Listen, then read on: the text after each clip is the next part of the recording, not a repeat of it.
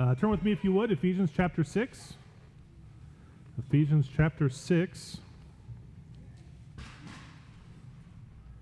We are officially in the last chapter, guys. Can you believe that already?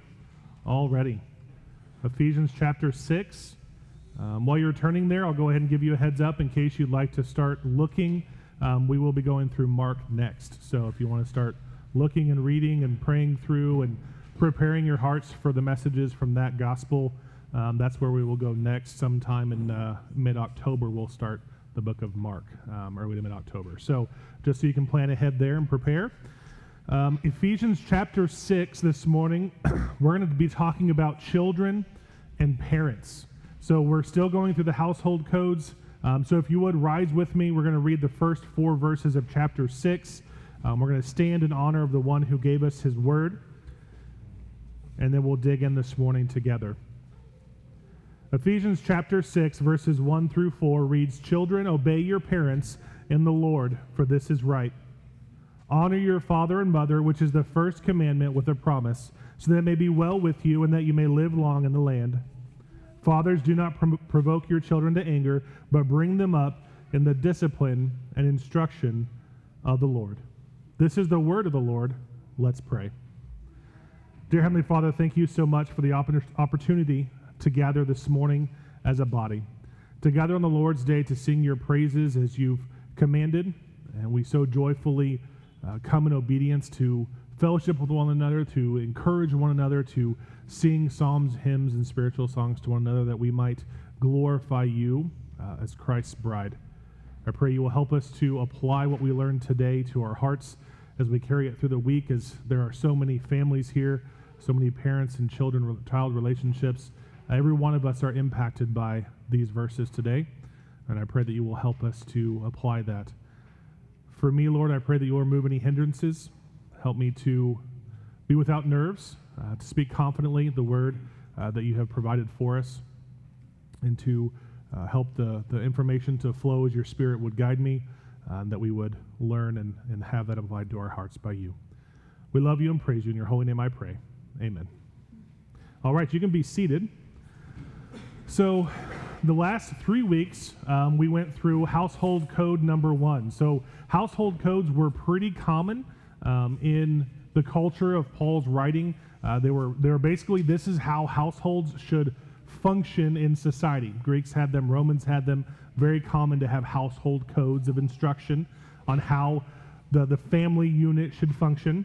And so we're in the, the second portion now. So the first one dealt with husband and wife. Today we're going to deal with children and parents. And next week we're going to deal with master and slave relationship, which was much more common in that time than it is now, but still some very helpful things for us to understand there. So we're dealing with household code number two today. And there's a, a couple things to draw your attention to by way of introduction so that we can understand the context that, that the, the reading of that letter would have we could understand who was going to be in the room, um, and better understand how we can apply that to our culture today. So, one of the first things to, to understand about the culture in the time of Paul writing this um, is the fact that the children were directly addressed was wildly unusual. Um, children were not considered to be part of normal adult life.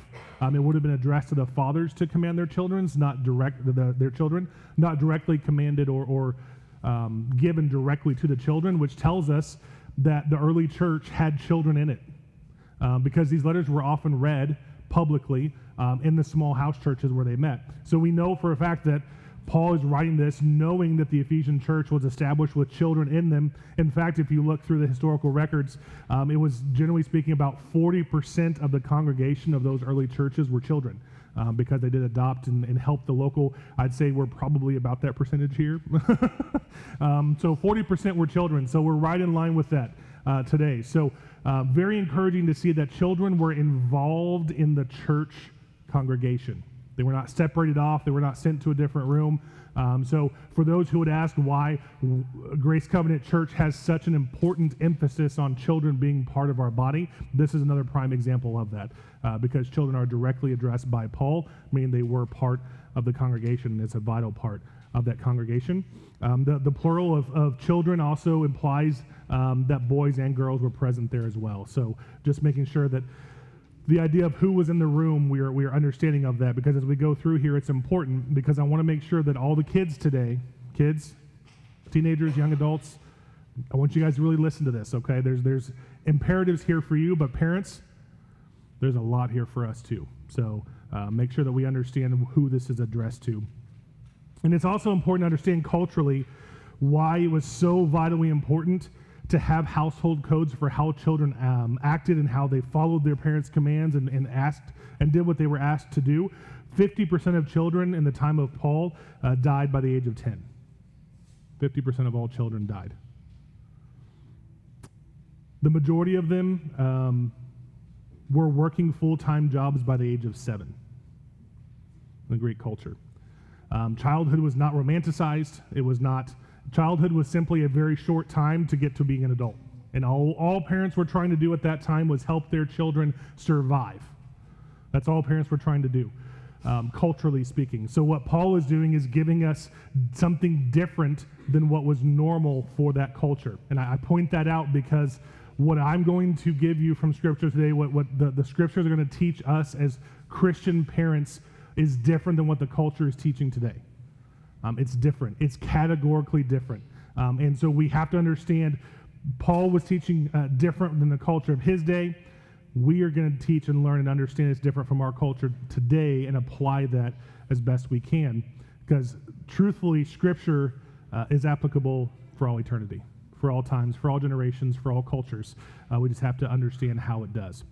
Um, so, whenever we uh, whenever we get ready to move through this, the last thing I want to address by way of introduction, because this text has been ripped out of context um, in some places, or not even so much ripped out of context, but but abused um, in a lot of contexts, and especially hard right wing conservative fundamentalism.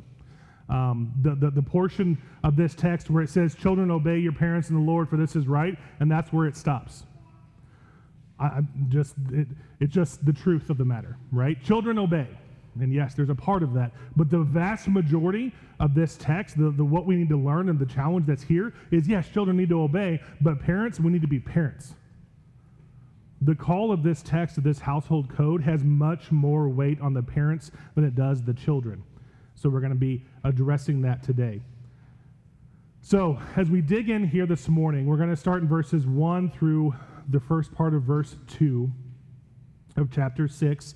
The first point this morning is the call on children. So, we're going to talk first about the call on children. So, kids, please listen, um, sit up, take some notes, because I want us to understand that children obeying the Lord is right. This is the normal function of the household. This is how God designed the household to function. His children to obey parents. And so we're going to look at some of the details of that. So look at me with you, if you would, chapter 6, verses 1 and the first part of verse 2. Children, obey your parents in the Lord, for this is right.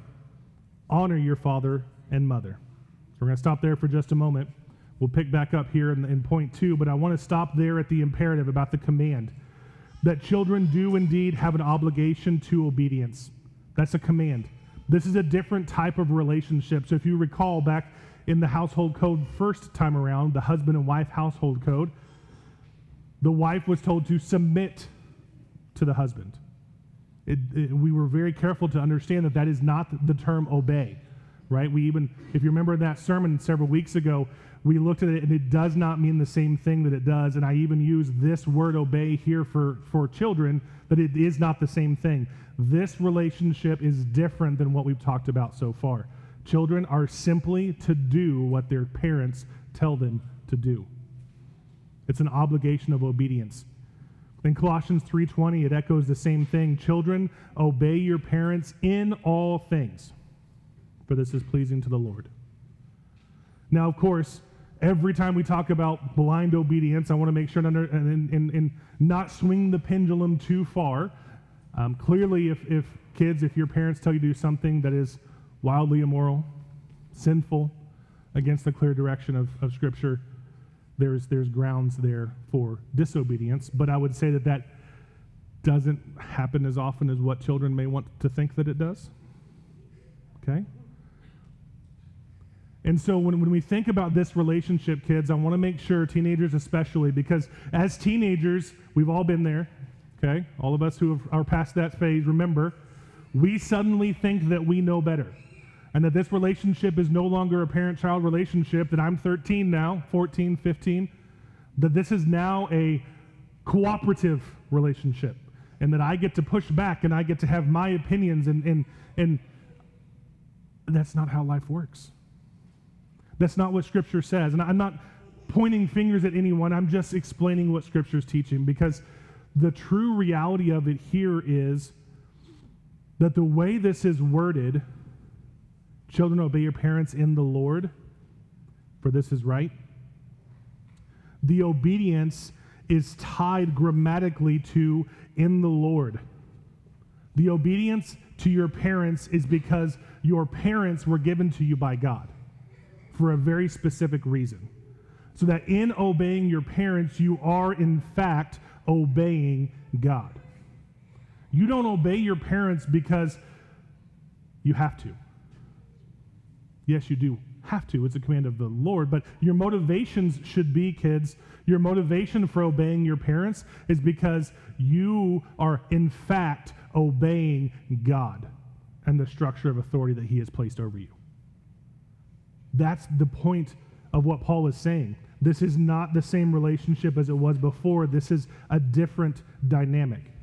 And this authority has been set down for generations at the time that Paul writes this, and centuries and millennia now that we're reading it t- today. But originally it was set down in Exodus 20 and verse 12. In fact, that's what Paul is quoting here in verses 3 and 4, or excuse me, 2 and 3. He's quoting Exodus 20 and verse 12, where it says, Honor your father and your mother, that your days may be prolonged in the land which Yahweh your God gives you. And we'll talk about some of the wording differences shortly. But I want to make sure and understand this, uh, uh, kids understand this has been established for a very, very long time. Long before you were here, long before I was here, and how we interacted with our parents. And when, we, when it comes to children obeying the parents, the opposite is displayed in Scripture as one of the most vile acts. Did you know that disobedience to parents' kids is associated with some of the most vile, sinful acts in all of Scripture? Turn with me, if you would, to Romans chapter 1. Romans chapter 1. Because disobedience to parents is, is viewed by God in a pretty surprising way in these verses. Romans chapter 1, verses 28 through 32.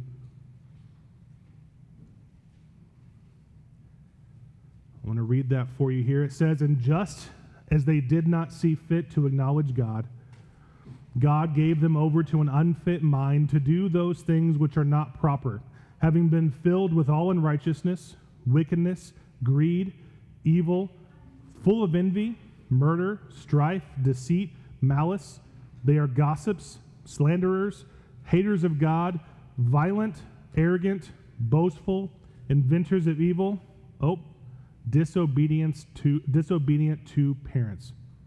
Without understanding, untrustworthy, unloving, unmerciful, and although they know the righteousness, the righteous requirement of God, that those who practice such things are worthy of death, they not only do the same, but also give hearty approval to those who practice them. So when we look in the context of what Paul is saying in Romans 1, we can see that those who are disobedient to parents are lumped in with those who are haters of God, with those who are violent, murderous, boastful, and the list goes on. Those who are disobedient to God are lumped in with Children who are disobedient are lumped in with those who have done these, described as doing these vile things. Now, I say that to put a heavy weight on what Paul is actually saying in Romans, or excuse me, Ephesians 6 1. Children, obey your parents, for this is right. This is how the household should function. In fact, when you look at Romans 1, not only do we see it written, but I think all of us have experienced it in today's culture that the, the society that is filled with children that do not obey is a true sign of a pagan society. The society that is filled with children that do not obey is the true sign of a pagan society. Because all those other things truly stem from children disobeying their parents. Because if you look back in context, and we're going to get into this more, but to give you a small taste, if you look back in context of Deuteronomy 6 and you see what the Jews were commanded to teach their children day in and day out, and you see what parents are, are called to teach their children to admonish them and teach them and then instruct them in the ways of the Lord, as we'll see here. If we were instructing, if kids were obeying their parents, the depravity that we see would, would the, the tide that we see rising would be stemmed.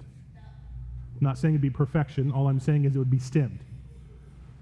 And so children have to understand that God considers your obedience to your parents extremely important. But there's also a command here in the first part of verse 2 that says, Honor your father and mother. And so, really, when we think about honoring our parents, obedience fills out honor. The root of honor would be obedience. You don't honor someone that you don't listen to. If you don't respect them enough, because honor means respect, hold in high regard. If we don't honor our parents, we are not going to obey them. The two go hand in hand. So your honor, or excuse me, your obedience for your parents stems from your honoring of them. So, kids, you are to hold your parents in high regard. Now, I'm going to give you something that was, was very challenging for me this week. As an adult child, every adult in here is still a child of someone. Okay, well, even if your parents may have passed away or whatever the case may be, but the, the grammatical context of honoring your parents is a present imperative. In other words, it's never stopping. It doesn't have an age cap, there is no age limit. Adults in here, and this is very challenging for me because my parents' relationship fell apart as a late teenager. There's a lot of disagreements, things that, that we may not agree with what our parents do, and yet we are to still honor them. Now, as adults, the dynamic of obedience changes because we're adults and then we fall under Christ's authority more than our parents' authority. But there's still an aspect of honoring our parents as adults. What does that look like? To hold in high regard, to revere our parents. How that functionally and practically looks is based on your relationship with them. So I'm not going to give you things that, that have to be to, to I don't want you to think there's things that Josh can give you that means you're meeting the qualifications of this command. What I want you to understand is honor means to hold in high regard and reverence. Do we as adults hold our parents in high regard and reverence? That can be difficult sometimes. I'm speaking from my own perspective there, my own life. That can be very difficult and challenging to me. But we as adults, we have to come to grips with what that looks like because we are setting the example for our children. How can our kids learn to honor us if we are not honoring our parents? There's a very interesting dynamic there that we have to think about as adult children. So, a few things to apply that, that this, this really comes home in the fact that obedience is simply a part of honor. You cannot truly honor your parents if you are not obedient to them, kids. You can't. Obedience is a part of honor. And the last thing I want you to, to, to, log away, these are the two points, main things I want you to apply from this first point. Obedience is a part of honor, and adult children are still to honor their parents. Still to honor their parents. Point number two, the promise of God. We're going to camp in point number three, so don't worry. The sermon's going to be its normal length. The promise of God. Verse, second part of verse two and verse three, it says, which is the first commandment with a promise, so that it may be well with you and that you may live long in the land. That little phrase, which is the first commandment with a promise, has actually carried a lot of discussion and debate throughout the years from theologians because verse uh, the second commandment in Exodus 20 carries a, a, a, small promise with it, but it's not a, the same wording as a promise. It's I won't go into it. Just know this is the first one that carries with it a true promise. The first um, section of, of the, or excuse me, the second commandment of the 10 um, carries with it the outcome of doing this, not a promise. Um, so it's a little bit different. I just, I didn't want anybody to go back and read the Ten Commandments later on today, and I hope that you will, and then go, well, uh, there's a promise up here. No, there's, it, it's not a contradiction. Second commandment doesn't have the same wording as the promise in the fifth. Okay? But when we think about it having a promise, this is a commandment that carries with it a promise. Remember, that's Exodus 20 and verse 12. Deuteronomy has uh, the repeat there when they reread the law in Deuteronomy. But it talks about honoring your father and mother that your days may be prolonged in the land which Yahweh uh, your God gives you. Now, if you notice in verse 3 of Ephesians 6, Paul doesn't word it the exact same way. He says, so that it may be well with you and that you may live long in the land. Well, why does Paul change the wording? Paul changes the wording because we, my dear church members and brothers and sisters, are under a new covenant. We are no longer a covenant that simply says this is the land that you get to live in. We are under a new covenant. This is written not only to believers, but to those who have been dispersed, the diaspora of the Jews, the disbursement of the Jews, them being taken captive and taken all over the world.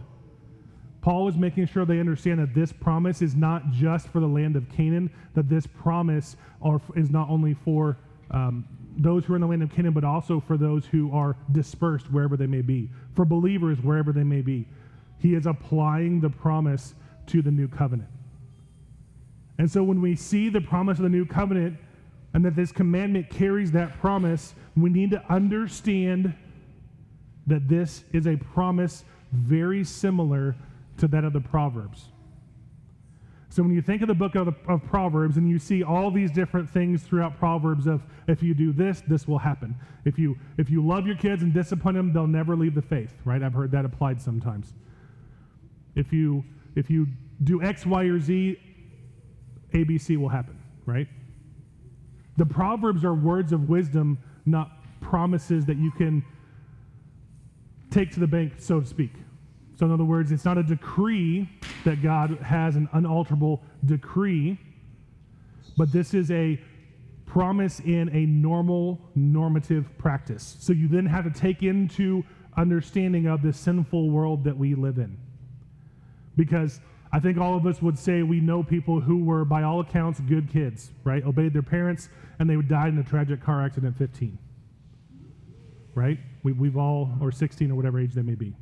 And so we have to understand that this is a promise of God for general normative life. In other words, when we talked about in verse 1, when we obey, children obey parents in the Lord, for this is right, this is the normative practice, this is how God has structured the household.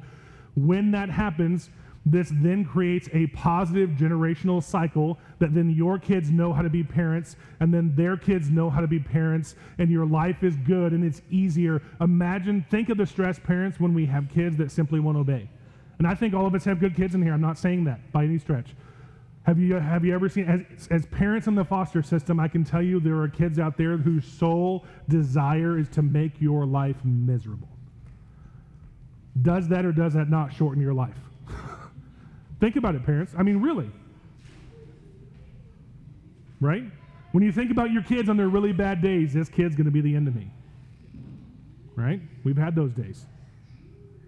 So when you think about parents obeying that this is right, the normative context is that when the family is functioning as it should be, life is less stressful. There's less weight on your on you who you are as a parent. The kids are not in trouble all the time. They're not constantly being disciplined. Do you get how this comes together? And kids, I want you to listen to this. Do you want your life to be easier? Obey your parents.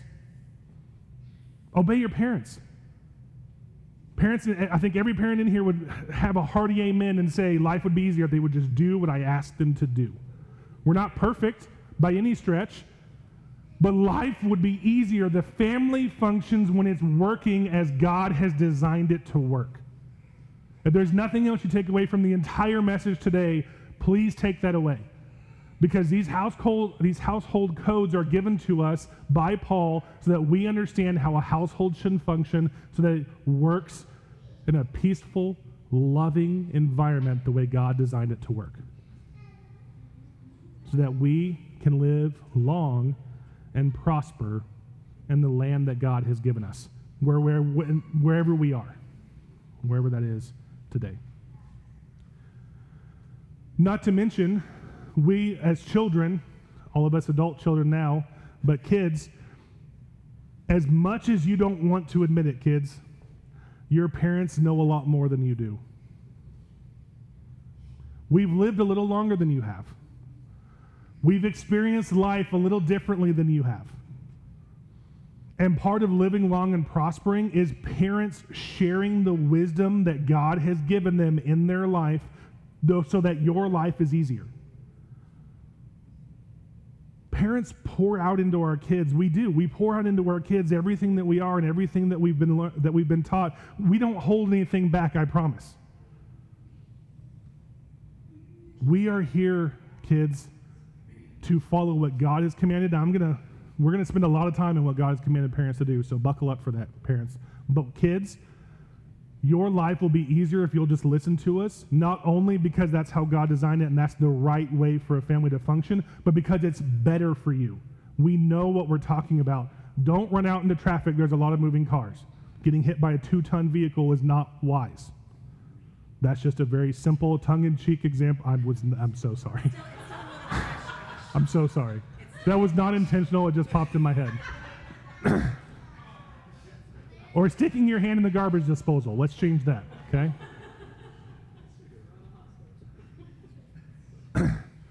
Don't put salt on your in your cake, put sugar instead. Okay? There's all kinds of things that kids just naturally don't know. And kids, your life will be easier and better and more prosperous by obeying what your, your parents tell you because they have been given wisdom by God to do that. And honoring your parents will bear fruits of blessing from God. Honoring your parents will bear fruit. Calvin says this obedience is the evidence of that honor which children owe to their parents, and it's therefore more earnestly enforced. It will go well with you to honor your parents. There'll be peace in the home, there'll be obedience to God. Think about how much longer and, and, and better your life is when you're obeying God ultimately. So we've talked about this from a perspective of it makes the home more peaceful. We've talked about this from a perspective of it helps you have wisdom, kids. But the most important reason, the biggest motivation for you to honor your parents is because God said to, and you're ultimately obeying and glorifying Him. And that also leads you to a life of joy and peace. Now, that does not mean easy life, so don't hear me saying life is easy. But when you are in obedience to God, your life is full of a peace that you've never understood. When you're obedient to God and you're striving after His glory, it does change how you view life and how you view everything going on around you.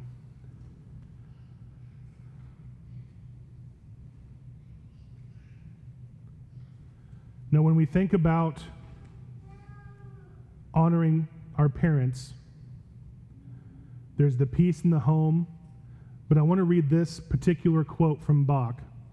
Uh, Darrell Bock, I don't know if you're anyone's familiar with him, has a fantastic Ephesians commentary, but he says, this is about how peace in the home and honoring one parent, one's parents throughout your life lead to peace and longevity. So, the ultimate application here, kids God makes it clear that those who do this will receive the benefits therein. Those who obey and honor your parents will receive the benefits therein wherever you are. That's a normative practice of life. And the last thing I want you kids, just, just hear me on this. Just do what your mom and dad say. God commands it.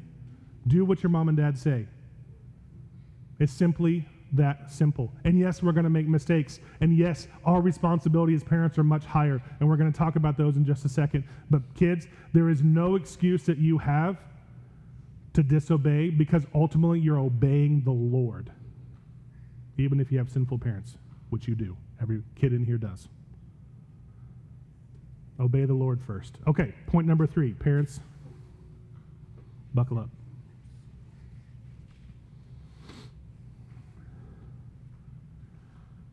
Point number three the responsibility of parents. The responsibility of parents. So, verse 4 We're going to look at verse 4 and the responsibility of parents. Fathers, do not provoke your children to anger, but bring them up in the discipline and instruction of the Lord. I mentioned it earlier, but I want to make sure we understand that parents, this one verse has greater weight and responsibility than the three verses we just talked about for children. The words used here, we have to take the bigger responsibility. Yes, children are, are supposed to obey. That is a fairly simple responsibility. But we as parents are to not provoke our children, and we are to bring them up in the discipline and instruction of the Lord. There is a lot there. So we're going to take our time going through this. First thing I want to start with is that this does not mean that only fathers are responsible for being parents. In the context of this, we just came off the household codes and did say husband and wife. He's addressing both parents. And then he says fathers, because yes, we have the responsibility as head to ensure that our homes are functioning well and that children are obeying. But this is a tandem responsibility between the father and mother of being parents. So, mothers, you don't get a free pass. Not that I think anybody does or was thinking that. So, when we think about the structure of this text in context of Ephesians, it helps us to understand the building blocks for a home that honors the Lord and that makes it conducive to raising children that obey. So, I'm going to give you several points in a row here uh, that will we can get from the context of this passage. So, first, a home that is conducive to children obeying is built on a love for God. A home that is conducive for children to obey parents is a home built on the love of God. We've seen that all the way through the first three chapters, four chapters, now we're in the sixth chapter. All of Ephesians, over and over again, we have seen that we as individual Christians are built not only as individuals in the love of God, but as a church on the love of God. And now he's applying that same concept to parents. So we are believers first, saints of God, and we are to love him, parents. We are to love God first. For out of our love for God stems a love for our children. Understanding our position in Christ helps us understand how to parent better and how to use the gospel to parent and how God has given us grace as parents, we should be giving grace and understanding to our children because they are children. And they're going to make mistakes and they're going to spill things and break the cups and, and not close the door right and, and all the things. But in order for children to obey, we have to build our homes on the foundation of a love for God. Secondly, this is wildly important, built on a love for spouse a home that is conducive to children being able to obey and love must be built on a building block of a love for spouse. We just discussed the relationship between husband and wife. Parents, listen to me in this. Your spouse is a higher priority than your kids. End of story. End of story. You love your kids, don't I know you do. So don't don't hear me saying that you don't but your spouse is a higher priority than your kids because you cannot functionally, we cannot functionally raise our children when we don't love our spouse. It will never happen. They will not see the love that we have for one another and be able to mimic that love. They will not see the love that we have for God in loving our spouse the way we're commanded to, and they won't obey. Do you see how the ill effects of, of that can trickle down very, very quickly? So it must be built on a love for God. It must be built on a love for spouse. It must also be built on clear expectations for our children.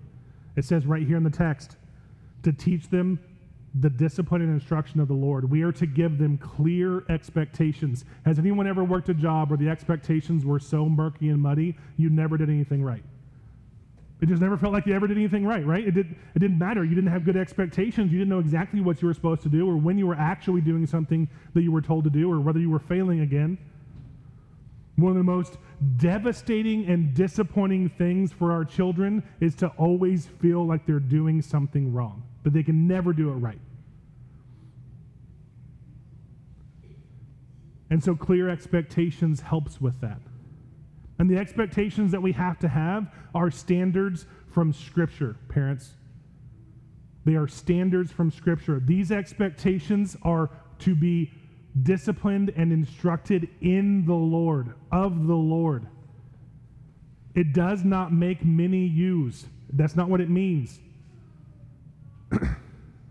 there was a big thing in our culture, in our society years ago, and I, I was one of the parents raised many of the versions of themselves. And everything had to be who they were as parents, not about who the kid was and who God made them to be. There is an aspect of, yes, you want them to be obedient and they're, they're going to pick up your personality traits and there's all of that. But I think we all have seen the extreme measures of little versions of the parents and they're going to be held to their standards and their haircuts and their clothing style and their sport preferences and on and on the list can go. Anybody seen that before? Is that just me? And that is detrimental to our children because the expectations have to be biblical. They have to be biblical.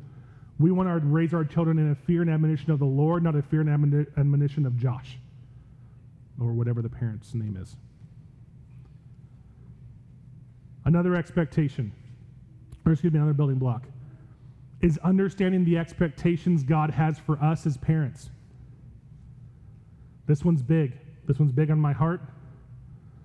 We are responsible for raising our children, not outside institutions. We are responsible for that. And there are circumstances in a sin broken world where there are, a single parent has come to know, no faith in, in the Lord and they have to use babysitters and they have to use daycares and those kinds of things. But in a normative practice, parents are to raise their children. That is our expectation for that is the expectation God has for us. That we are to raise our children, not outside institutions. And I could go on and on in that, but I don't want to. Um, to give you, I don't, I don't want to, to bring my own expectations here. All I'm going to do is leave it at a general. We are to raise our children. That is the expectations that God has for us as parents. So, so far we have a love for God, a love for spouse, clear expectations for children, clear and understanding expectations for us. Number five, we must not use unbiblical parenting methods or priorities. Again, this stems back to the verbiage of discipline and instruction of the Lord.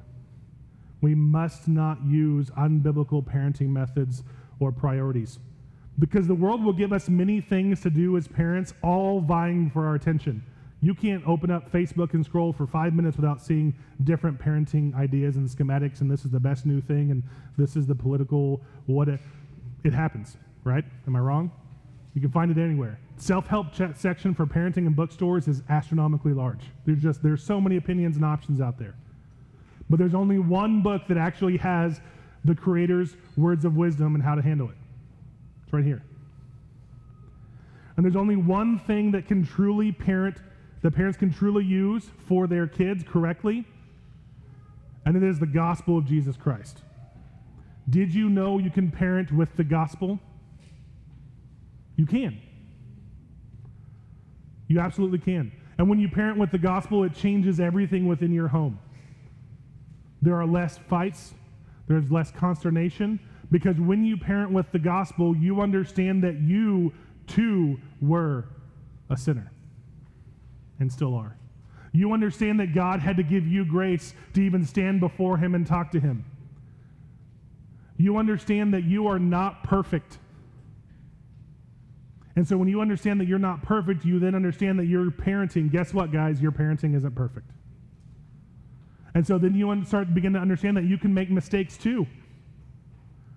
And that your kids are depraved individuals without God. And you can't expect them to live according to the law of God when they don't and aren't converted. They, they, they don't have the ability to do it, guys. Yes, they're supposed to obey, but if they're not converted, they physically cannot do it. Now they can do some behavior modification, and God is gracious and sometimes gives us kids that, that although they're not converted yet, are pretty good kids, right? I think that's part of the blessing of having a Christian home. I truly think that is one of those blessings. But parents, our kids cannot live up to the law of God any better than you could before conversion. You have to remember that. Because if all you do is beat them with the law and never give them the grace and, of, and the gospel of Christ, you're doing the same thing that the Pharisees did to the Jews all those years ago that, that Jesus constantly got onto them about. We have to parent with the gospel. It is a wildly different conversation when you have to get onto your kids and you go, hey, you know, I totally get it. When I was your age, I see so much of me and you, and I struggled with this exact same thing. And this is so incredibly hard, and there are consequences for it. Please understand, there are consequences, but I love you. Regardless of what you've done, I love you anyway, and I want what's best for you. And so, because I want what's best for you, we are going to have some discipline, but I want you to know that even though you've sinned, and that's ultimately what has happened, so you're pointing them back to Christ, even though you've sinned, and even though I sinned when I was your age, Christ gave himself for you just like he gave himself for me. And then you can transition that conversation into constantly talking to your kids about the gospel. And it takes more time, it takes more effort as a parent. It does take a lot more, but it is worth it. It is worth it to parent with the gospel. And there's more I could say about that, but if you really want to see a really good treatise on parenting with the gospel, there's a book by Paul David Tripp called Parenting. Fantastic read. So the last building block is to train them up in the Lord, which we've kind of touched a little bit about through, throughout. But we must train them up in such a way that they see their ultimate authority as God Himself. How many kids have we seen raised in a strict church? They followed all the rules until suddenly they were no longer under dad's authority and all bets were off. Right? How many of us have lived that? This guy right here. Okay? Don't do it, kids. It's not worth it. But what I will say is a flaw of parenting that happens a lot in Christian homes is do it because I say so, with the first part of this verse, children obey your parents, and then it stops. And we don't finish with in the Lord or because it's right, because God's the authority, because ultimately you're obeying God, not me. And there's no way to transition that authority out from under us to God so that when they're living on their own and they're making more decisions as they get older and they're growing up and then they're off to college, they go, Great, now I'm free. And they have no authorities whatsoever. So we have to have the foundation being training them in the Lord and understanding that our kids have to transition to God being their authority at some point in their lives. So those are some, some building blocks. Now, I want to come to the second part here, or, or a phrase, it's not even the second part, but a phrase here that I think fathers probably have more of a preclusion to do or a, a, a, a um, where's it gone? Uh, yeah, there, thank you. Um, that have a, yeah, that. They do it more often. There we go. Wow, did you guys see how long that took? Holy smokes. Okay, so prone, they're more prone to do it. There we go. That's the word. Fathers are more prone to do this, okay? but do not provoke your children to anger.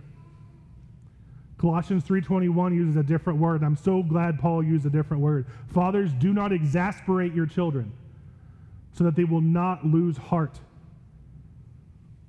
Mothers are, are have more of an emotional connection and the nurturing idea comes easier for them. So mothers have less of a tendency to do that, but still can. But fathers, we're the authority and we're the head and we're always going to be right. I don't care if what we're doing is blatantly hypo- hypocritical and double standards and everything, we're going to be right. Is there any faster way to exasperate someone? Is there any faster way to provoke someone to anger than a clear, unjust decision or authority? All of us in middle America, I would say, are pretty frustrated with how our government runs, right? because it seems like there's clear double standards. COVID, if COVID didn't show us there's clear double standards, I don't know what did or what will. And how many of us were absolutely infuriated by double standards? Do our kids get infuriated by double standards? You bet. Do they have a reason to be infuriated by unjust laws and rules? Absolutely. And how dare we get frustrated with them because of it? Now, Kids, don't hear me say you can call everything unjust and get your way. It's not what I'm saying.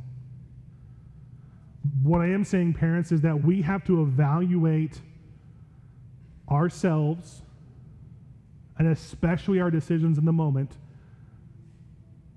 because we have to put our ego aside. Men, that's the biggest thing for us as parents is we're going to be right. I'm just I, this is from my own experience.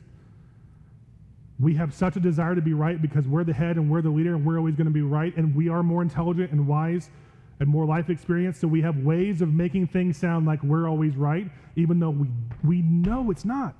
We know it's not, but we're going to make it look like it is anyway and our kids suffer for it.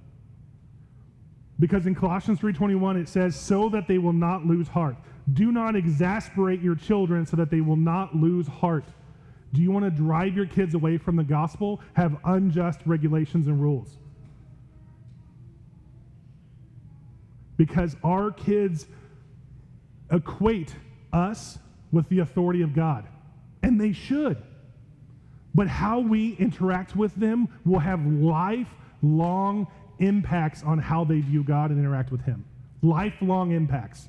And that's a big responsibility, fathers. It's a big responsibility. And that's why I'm being so passionate about this because I am guilty of making sure that I'm always right and the kids are always wrong. And that is not how life works. We are not to provoke our children to anger, we are not to exasperate them. It doesn't mean we don't have standards, but we have clear expectations. We have clear instructions from Scripture. We parent them with the gospel, and we are consistent. And there are times, one of the biggest bondings, bonding conversations that you will ever have with your kids is when you apologize for being wrong. You want to, to bond with your children, to deepen that relationship. You set them down and you go, hey, earlier, I was super wrong. I lost my temper. I had unjust rules. Whatever the case may be. Admit you're wrong. Tell them you're wrong look to Christ and point them to Christ too. And go, I know Christ has forgiven me. I hope that you will forgive me as well. And I will endeavor not to do this going forward. And that's a difficult question as a father, or a different conversation, excuse me, difficult conversation as a father. But it has to be done. So our children need to be nurtured, not provoked. The, uh, it, was, it was said about this passage the exasperation described here refers to a righteous resentment of actions or attitudes inconsistent with one's faith commitments. An exasperated child is one who has a right to be provoked because of the incongruities between a parent's stated beliefs and that parent's actual behaviors. Have you ever thought about your life and how you handled a situation with your kids being so dramatically different from the faith that you profess, kids are intelligent and they will pick up on that. They absolutely will pick up on that. if you stand up and or hold them uh, with your rules and your family meetings or however you choose to, to communicate with your kids that this is the way things are, and you give them the standard, you give them the why, and then you blatantly turn around and live against the principles that you laid down for them, they will pick up on that that too will provoke and exasperate your children. That too will drive them away from the gospel. Live out that you are Christians first. You remember the foundational blocks that we had for a home that functions? We talked about them, six, seven. All of those help prevent what we're talking about now. Write down Deuteronomy 6, 1 through 9. I'm not going to read it for the sake of time. But God takes this very seriously because one of the first commandments that He gave to them, to the Israelites, was that they were to teach their kids and that kids were to listen to their fathers and their grandfathers for their wisdom that they had and the instructions in the Lord. Training them up, disciplining them. And, and discipline and, and, and um, instruction are, are two things that we have to understand go hand in hand with love the motivation for how we discipline and train because so many people read this word discipline here discipline instruction is i'm going to get the belt off or i'm going to get the switch off the tree and we're going to go to town right and there may be times for that i'm not against that kind of, of, of punishment if that's what works in your home um, i'm not we're not going to go down that rabbit trail but what i do want to understand is discipline here actually means training. Discipline here means training. Yes, we need to discipline our children. God disciplines us in Hebrews chapter 12 because of love. But here, discipline actually means to train them, to instruct them. And so, what discipline does mean, what training does means, is that we love them. We can see that from examples in Scripture. Proverbs 13 24 says, He who holds back his rod hates his son, but he who loves him disciplines him diligently. So, we know that discipline, you have to love your children. Hebrews 12, 7 through 11, I won't read the whole thing again for sake of time. But if you read Hebrews 12, 7 through 11, it goes through the, the description of God instructing and training and teaching and disciplining his children because he loves them. But discipline also means that we instruct and reprove them, that we do have to correct them. In training, if you think of any athletic training, any vocational training, they have to tell you when you're messing up. They have to. You're not going to learn to do better if they don't tell you when you're messing up, right? So you have to instruct and reprove as part of discipline. But you also have to nurture them. If all kids ever hear is they do everything wrong, are they ever going to do anything right? nurturing them, loving them, showing them that they can truly do things, celebrating the wins. But discipline, most importantly, discipline trains them to obey God. And we've talked about that a few different times. But kids, I want you to hear me on this. The phrase, this will hurt you more than it hurts me, is absolutely true. Have your parents ever disciplined you and go, this is going to hurt you more than it hurts me? Think about that for. Yep. Did I say it backwards? Everybody gives me a funny look. I'm like, oh, this is going to hurt me. This is going to hurt me than it hurt more than it hurts you. Man, I was on such a good roll there for a minute, too. Maybe there's times you wanted to say this is going to hurt you more than it's going to hurt me, okay? Can I get an amen on that one? But in reality, kids, have your parents ever had to say to you, this is going to hurt me more than it hurts you? Because as a parent, there is constantly a struggle between the love that you have for them and the discipline that you have to have to instruct them.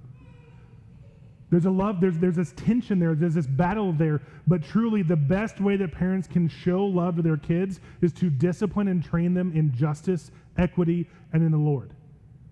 That is the true showing of love. We have to teach them to obey. But discipline doesn't mean that you're being tyrannical. It does not give you free reign to be a tyrant.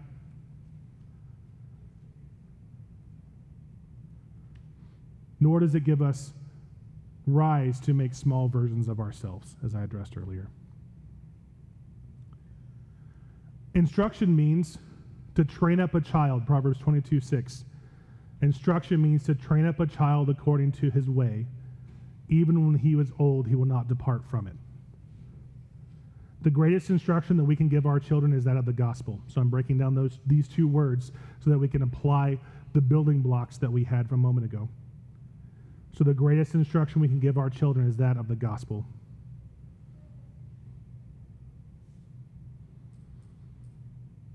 So I want to give you some examples here as I get ready to close, and I, and I want to bring this to our attention because these numbers, um, i I've, I've found a Harvard study that I'd like to read some numbers from. Because in our culture, the presence and effectiveness of parents has been overall abysmal and getting worse. And now we're in this, this cycle where we're reaping the consequences of a generation that doesn't have good parents. The next generation doesn't know how to, and we're, we're in this cycle. And we're reaping the benefits of it. So I want to share you with some alarming information. This is a, a Harvard Law School study with 2,500 male offenders from different prisons, reformatory, correctional schools, jails, prisons, those kinds of things. So I'm just going to read a portion of this. If you want the whole study, I can tell you where it's found. And I quote, and, oh, and then they also, excuse me, they also had a second group that were um, that were not offenders. Delinquents and criminals, so those who were offenders, tend to come from homes in which discipline is over strict or erratic Supervision is unsuitable. Neither parent shows warmth or love, and there is little or no closeness of family members. Non delinquents are more apt to come from homes in which discipline is firm but kindly, supervision is su- suitable, Parents show affection for the child, and the family does many things together. As, as was mentioned, in comparison with non criminals, very few criminals come from homes in which the discipline is firm but kindly. That's a key phrase. Research in the area of child development shows that firm but kindly is optimal.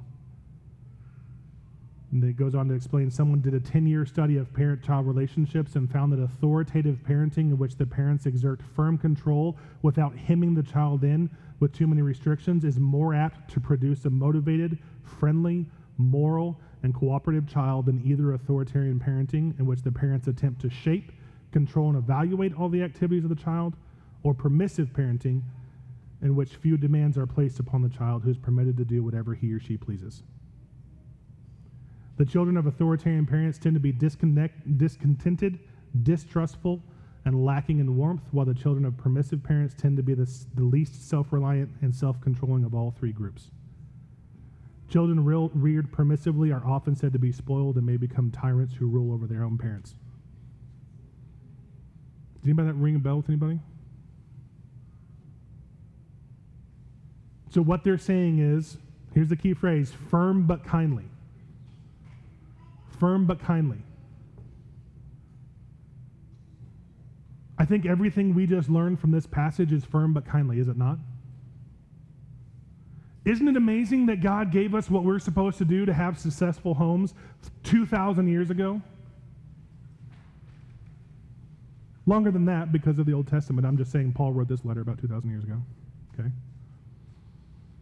But since the foundation, God has said what makes a functioning family. And then what from what stems from functioning families, functioning healthy societies. And so I am so passionate and adamant about this because we have got to correct what culture has let digress because it has infiltrated the church and we parent like the world instead of parenting like God said. So we have to fix that as a church because a foundation, I've said this on last household code for both husband and spouse, or husband and wife, excuse me, but also on this household code, a the foundation for a strong, healthy, unified church is strong families. And so we have to get the family right. So the application here is that we have a huge, parents, we have a huge impact on the lives of our children. I think we all knew that already, but if we didn't before, we do now. But the real question comes is what kind of impact will you have on your children? Because every child that I read about in that study, their parents had an impact on them. Every single child. But what kind of impact did it have? Because we as parents have a responsibility to bring up our children in the Lord and the kind of home that He's instructed for us to develop to His glory. And the balance of parenting is a hard line to walk. So please understand, I'm not making this out to be easy. The balance of parenting firm and kindly is extremely hard to walk. Moms, when you've had all day with the little kids and they've ran around and screamed, and you've had to go to the grocery store and everything's fallen apart, and then the toilet overflows and the dog pooped again, and on and on and on and on, all the things go. That is the last time you want to sit down and have a calm, cool, and collected gospel conversation to correct your child for the 17th time that day. I get it. Dads, when we get home and we're tired and exhausted, and we've dealt with the world all day long, and we just want to come home to a peaceful and tranquil, serene environment. The last thing we want to do is have a gospel conversation with our kids to correct them. Look what you've done to your mother. That's what you want to do. Right? But the kind of conversations we have to have are those gospel conversations. And it's hard. It's very hard but God gives us the strength. So, in conclusion, that's what I want to finish with. If you haven't done it recently, go back and read Ephesians 1 through 3 this afternoon, parents. Because the only way that you're going to accomplish what everything that, that God has laid out for us here is if Christ is strengthening us. Identify who you are, understand who you are in Christ. Because everything that Paul has instructed here is extremely uncommon in our culture. It just is. This isn't what the culture says is right. And so we are literally going to be swimming upstream as parents who do it the right way, which is God's way. And so we are going to have to have the strength of the Spirit. We're going to have to be reinforced by those around us in the church who have the strength of the Spirit to help lift and encourage, to lean on one another, to say, you know what my kid did? How did you handle this? Here's what my other kid did to the other kid. How do I handle that? Right? So look back to Ephesians 1 through 3. Identify the place that you are, which is united to Christ, because it is only in His strength that we will live to glorify Him as the parents He's called us to be. Don't forget that. Because this can be a lot and it can be weighty. And then when you think about, I've got to be the spouse that God has called me to be, and now I've got to be the parent that God has called me to be, you might as well just throw everything down and walk out, right? But that's not what we're called to do because Christ is in us. So we look to Him and we rest in Him. Let's pray. Dear Heavenly Father, thank you so much for the opportunity to come together this morning to study your word. Thank you for the impact that this passage has had on me as a parent this week. And I pray that others will be encouraged to look to you for the strength that we need for the what can seem as an overwhelming task to parent as you, have called, as you have called us to parent. I pray that we, we will lean on one another, that those parents who have older children will help those who have younger children, that we can look to one another to point us to Christ, to remind us that we are doing what He has called us to do. Even on the days that we struggle, we are still pursuing Him. And that it doesn't mean perfection, it just means that we're looking to Him to encourage one another, Lord. Help us to do that. We love you and praise you. In your holy name I pray.